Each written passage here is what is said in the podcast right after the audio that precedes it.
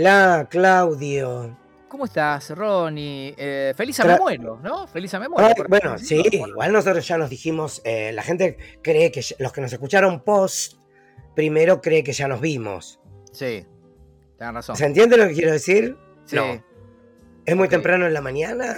Es muy tarde en la tarde, no lo sé, no sé. Ay, bueno. tengo un Ah. resfrío, Claudio Osvaldo, que no te das una idea. Ay, ¿no será COVID de vuelta, por favor? Yo nunca tuve, pará. Bueno, Pero lo que tengo es eh, mo- la nariz tomada. ¿Se entiende? Sí, yo ya pasé por eso hace 10 días, sí, sí. Pero es como que, pará, y lo loco es que estuvo la hija de una amiga que estaba igual. Pablo y, y- y- y mi amiga no. Pero ahora Pablo tiene. ¿Es como una gripe asesina o es una nueva versión de COVID? Mira, yo creo que sé exactamente qué es lo que te pasa.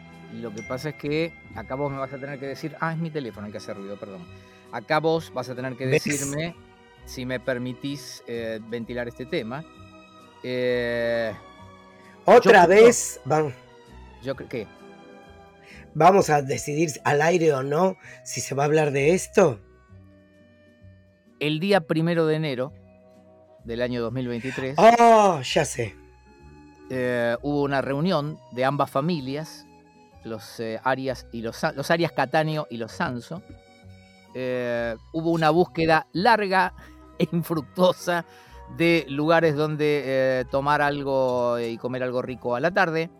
Terminamos. Sí, Ah, pará, pará, pará. Hay dos detalles que te estás olvidando.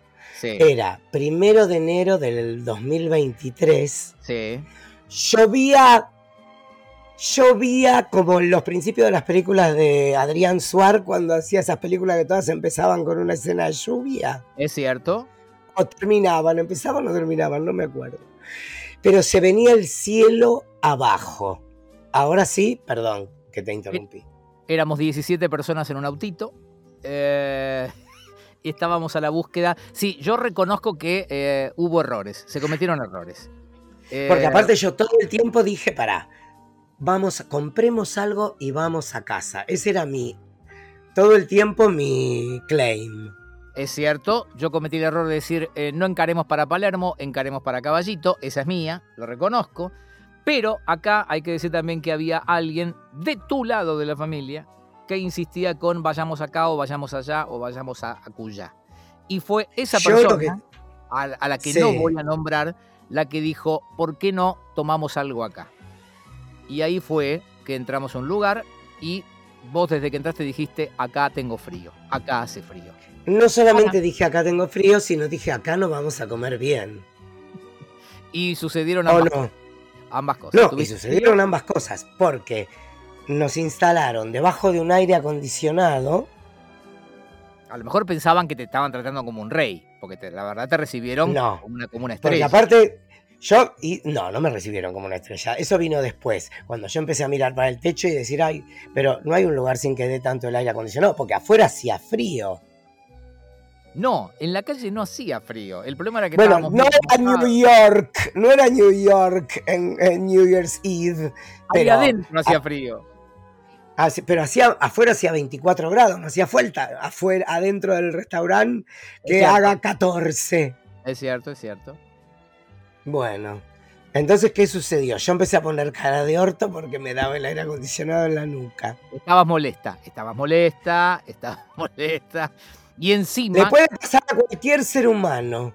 está Y bien. no, y, no, y no ponga género, ¿ok? no quiero tener que denunciarte, Claudio. hicimos ¿Qué estás- Decí. Perdón, fui... No, no, no, no, no, me tenté porque te interrumpí dos veces y me dije, ay, dale. Hicimos marchar el pedido. El pedido tardó como unos 45 minutos. Y te vas a... Estás, estás resumiendo mucho.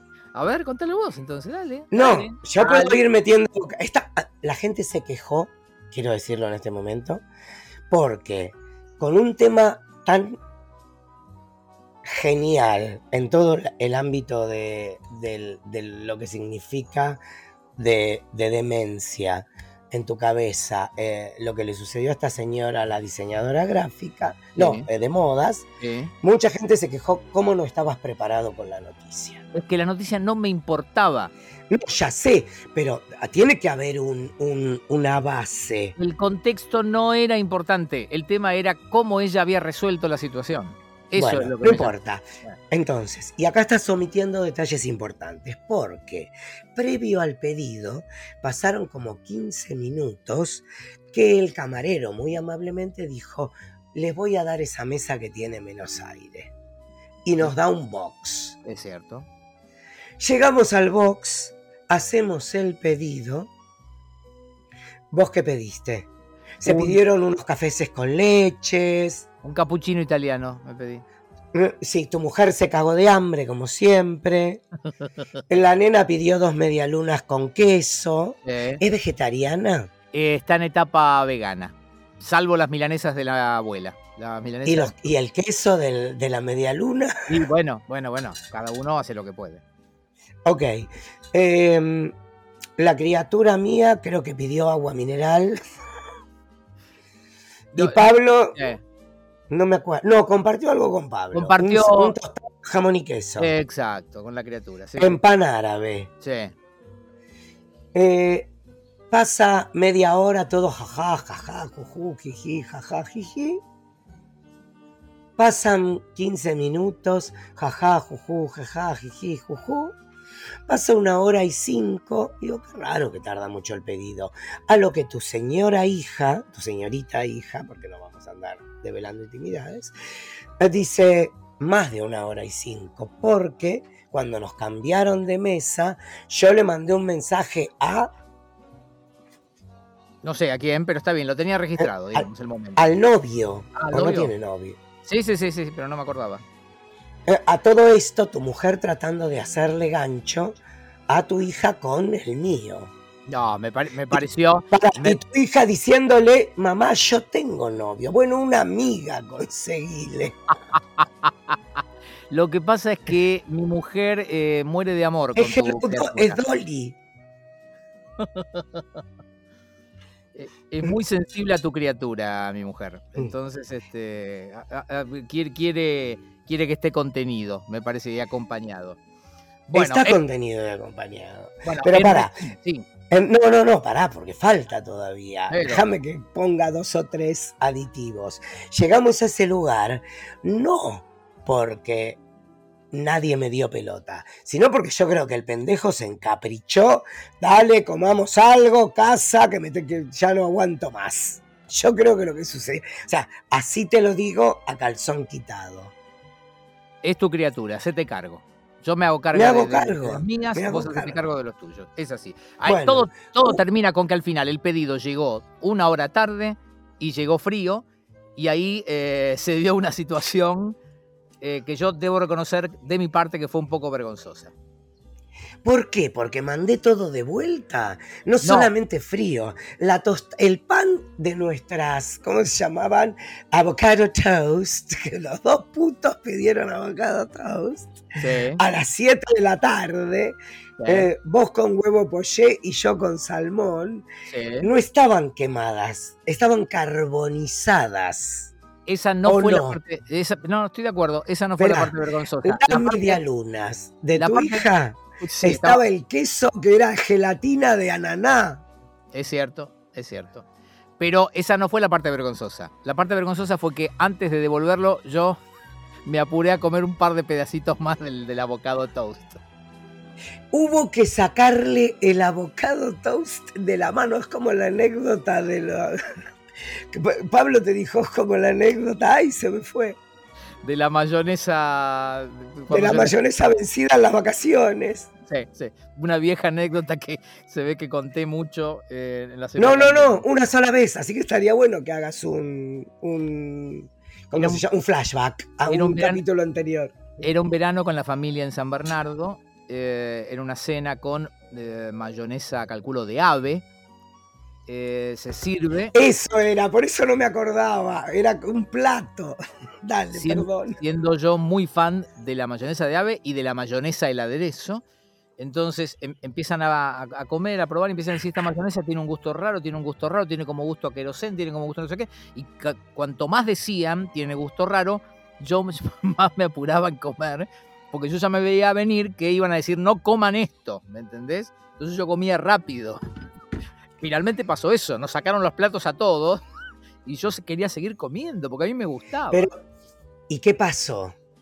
Eh, no sé qué pasó, ya ni me acuerdo. ¿No te Pero- pasó nada? No me pasó nada, a mí no me pasó nada. Pero la situación esta del primero de enero me hizo recordar. Yo, francamente, quería morder un par de pedacitos más antes de que se lo llevaran ese pedido para renovarlo. Hay que decir que cuando volvió estaba todo bien. No, y aparte no hice escándalo, porque enseguida dije, comprendo que es primero de enero, que hay poco personal, pero haceme la gamba. No tuve mala onda. No, no, no, para nada. Y de hecho nos trajeron un par de cafecitos más. Descuento las pelotas, pero un par de Las cafecitos pelotas. A lo que no volveremos nunca más, salvo que pongan pauta. Porque tienen una pizza muy rica. Sí, porque antes mandaban a la radio cuando y comíamos. Eh, eh, en otro momento. Pero hablando de intoxicaciones y cosas que no se puede comer, yo te conté la tortilla en el vivac de la Escuela de Suboficiales Sargento Cabral. Yo creo que no. Me Recordame estás si- jodiendo. Yo creo que no. Todas tus historias de Colimba eh, son adorables. Eh, así que me parece que es un buen momento. Como cuando canté Sueño de Barrilete en el escenario, en la, en la peña que se hizo. Tampoco sabía eso. Dios mío, ¿cuánto tiempo estuviste sirviendo a la patria? Mm, Bueno, eh, no te olvides que dos años y pico, porque mi baja era el 2 de abril de 1982. Dios mío, ahora sabemos por qué se desató esa guerra. Eh, Bueno, pero por ejemplo, cuando empecé a cantar desde chico, ya tenía en el mirar esa loca fantasía, ¿viste cómo sigue de soñar? Y un colimba gritó lo de loca, lo vimos todos. Es- eso fue en, en- en una peña. En una peña que se hizo en la escuela de suboficiales Sargento Cabral. Pero ¿cómo fue? Dijeron, a ver, ¿alguien quiere hacer un yo sé en el escenario? Y Eh, vos- Era como un yo sé en el escenario, no me hagas. era un concurso de talentos. Y vos dijiste, yo canto mi suboficial, ¿así? Sí, no iba a ser cabaret. ¿Entendés? No iba a ser What's good at Seren, alone in your room. Este, Tenía que hacer algo, hice un tango. Peor hubiera sido que cantase la mariposa. No, no, está bien. De- no hay dudas. Está bien. 1981 había que ser macho para hacer eso, Claudio. El recitado de Julio Sosa en la comparsita, ¿viste? Cuando dice, porque el tango es macho. Eso tendría que haber. Claro. es- y no. Ya me pasó una vez que quise hacer un personaje en una obra de teatro y era otro. Porque a veces nosotros tenemos como la percepción corrida. Ya a nuestra edad creo que ya no. Pero yo, te- imagínate, 19 años. Yo caminaba y se partían las Partían las baldosas. Claudio baldosas. Siempre digo lo mismo porque es verdad. Porque aparte creo que tenía las carnes más turgentes y cacheteables que ningún otro ser humano en el planeta Tierra. Ay, ay, ay.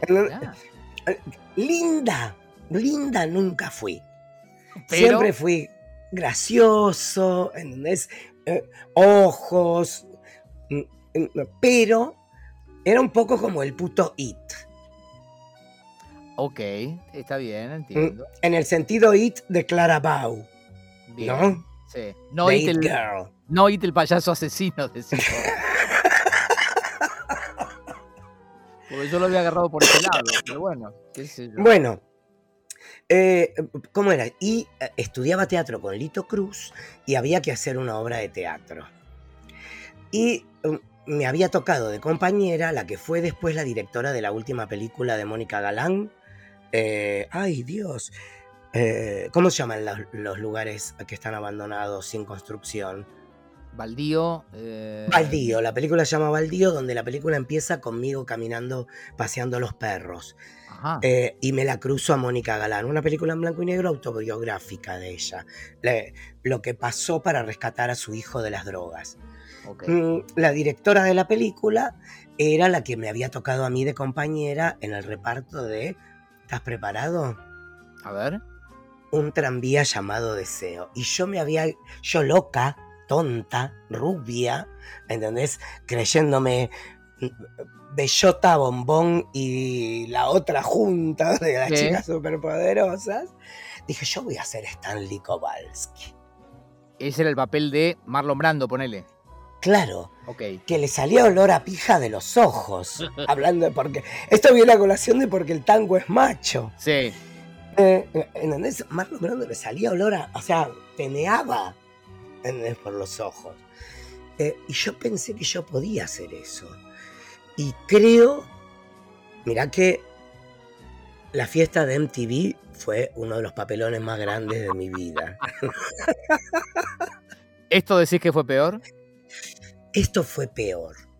Porque cuando empiezo mi monólogo, me doy cuenta que no soy ese personaje. Soy el amigo boludo que le quieren presentar a Blanche. Ok, te entiendo. Pero Blanche está caliente como una perra con Stanley Kowalski. Y el personaje que le tocaba hacer a la directora de la película era el de Blanche. Y la mira cuando vio que yo no era cogible por ningún lado ella, se montó la obra en la cabeza y desaparecí del escenario. Claro. Bueno, lo que habitualmente se llama un error de casting. Pero, en fin. qué sé yo. Bueno, pero hecho por mí mismo. Hablando de error de casting, ¿estás viendo la peli que te recomendé? Speak no evil. Pero lo que no entiendo es por cómo haces para ver eso, que es como. eh, yo creo que es una versión en ácido de la ciénaga. Eh, Ok. ¿Cómo haces para ver eso en capítulos? Y porque yo todas las películas las veo así de a pedazo porque no tengo tiempo. Entonces me siento, tengo un rato entre una cosa y la otra y te veo 20 minutos de una película. Lo que cualquiera haría mirando tele, yo prefiero, como no me gusta la tele, prefiero invertirlo mirando un puchito de película. Mañana sigo donde esté. ¿Qué voy a hacer? Ah, muy bien, muy bien. Es diferente. Prometeme que me vas a dejar eh, ahora guiarte en los últimos minutos de este episodio, porque si no, no terminamos más. Ay, porque te tenés que ir a un dínamo. Que a vos te dejaron grabando en la otra radio. Yo estaba cuando había que grabar, mi ciela. Y eso que estoy con reuniones desde que, arran- desde que arranqué a la mañana, querido. Eh, préstame atención, te voy a dar tres pautas para los últimos minutos. Primero, nombraste a Mónica Galán, la mujer que se negaba a morir. Ay, eso es buenísimo. Dale, punto número dos. ¿Querés, querés profundizar ahí un minuto o no? No, es que es muy buena toda la historia. No Bueno. voy a dedicar. Escúchame, quedan dos minutos. Ok, ok. Resumamos o con el tango de la colimba que No, creo no, que no. ya rematé, aunque después me lo, después me lo garché al que me gritó del público. Ok, queda de lado Mónica Galán, la mujer que se negaba a morir. Segunda Pero eso, pauta. el público que recuerde, porque encima no terminé la historia de la tortilla. Háganos acordar. No, ahora te voy a llevar a eso. Eh, la pauta número dos era esa, el concurso de talentos en la colimba. Quería saber, además de que vos cantando Sueño de Barrilete, qué otras cosas habían pasado por el escenario.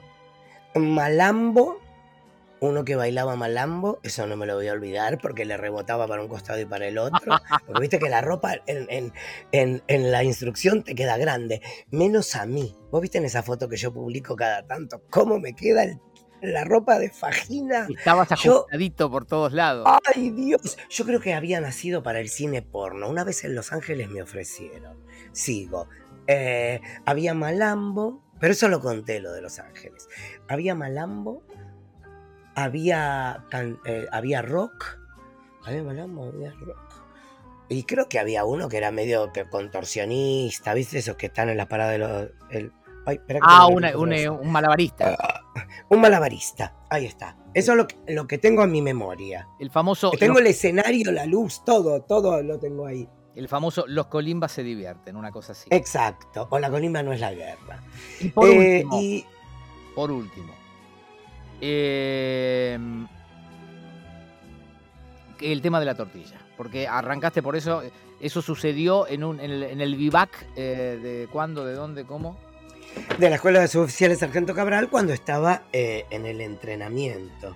Explica primero qué es el, el vivac, que calculo que el 98% no sabe. Pero vos sabés lo que es el vivac. ¿Por qué no decís vos?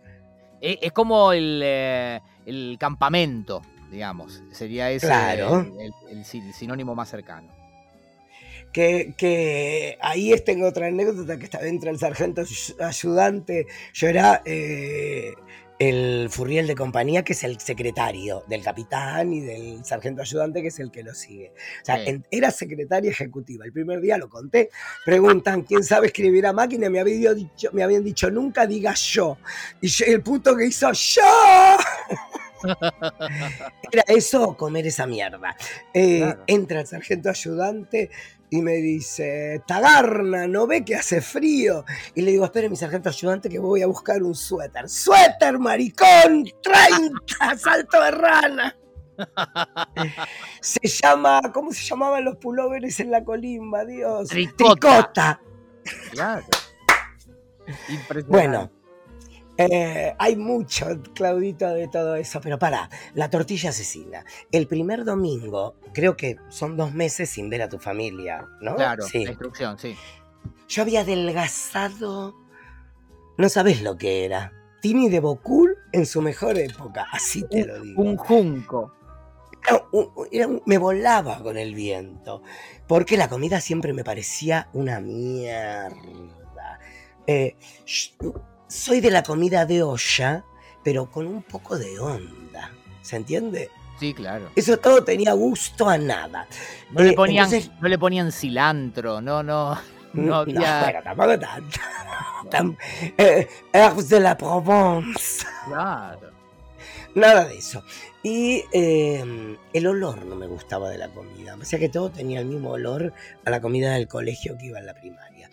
Eh, y no comía casi. Y como entrenaba todo el tiempo, yo entiendo muchas cosas después de eso porque tuve tantos problemas con la comida. Pero primer fin de semana viene mi vieja, mi viejo, mis hermanas a visitarme. Yo imagínate, bronceado, flaco. Hoy este capítulo es Lo, ¿quién, quién lo escribió esto? Que es de Tinto Brass. Es de, o sea, de- Claro, no sé, no sé. Bueno, entonces me traen un montón de comida, sándwiches de jamón, ¿no? Eh, eh, ¿entendés? Yogur, Coca-Cola y una tortilla que era babé, que era lo que más me gustaba en el mundo, con chorizo colorado. Oh, Estamos hablando, ya era marzo, ¿sí? Sí. primeros días de marzo, yo pongo la tortilla, viste que te daban como un chorizo eh, verde, Sí. eso como salen en las películas. Entonces te puse, el bolso un de bolso, así lo llamaban, un bolso casi en forma así de como, como si fuera ¿cómo se llamaba? Eh, el, el bolso del equipo, eh, el- eh, sí, parece un chorizo. ¿Saben qué parece? La bolsa que usan los boxeadores. Esa bolsa llena de arena que usan los boxeadores. Era, tenía esa forma el bolso que te daban para el equipamiento. Exacto, bueno, pongo abajo la tortilla, pongo una camiseta o algo, pongo unos sándwiches, pongo, otra- eh, la- viste que te daban esa pasta de diente horrible que había Sí. que ir a cagar a unas letrinas, Dios. ¿Por qué? Si no había guerra, vino al toque vino, pero no había. Eh, y entonces me iba comiendo y cada uno compartía con los compañeros. Pero ¿cuánto lo Sí, yo hiciste? ¿Cuánto le hiciste durar esa tortilla? para. Eh, Yo estaba con Ariel del Lago, la, estaba en la carpa, yo estaba con Jorge en la carpa, bueno, no me acuerdo. La pasé genial. Y a las dos semanas me como la tortilla. No. No, no, no. A la noche, te juro por Dios que era Linda Blair en El Exorcista. En un momento dado, ya vomitaba sangre no. de lo que, lo que me salía, Claudio, me salía el demonio. No me lo voy a olvidar en mi vida. Llamaron a mis viejos, un quilombo bárbaro, internado de urgencia en el hospital militar. No me lo voy a olvidar jamás. ¿Sabes qué es lo que pensaba yo? ¿Qué? Si me muero me voy de baja. Ronnie, ¿cómo se va a llamar este episodio? La tortilla asesina.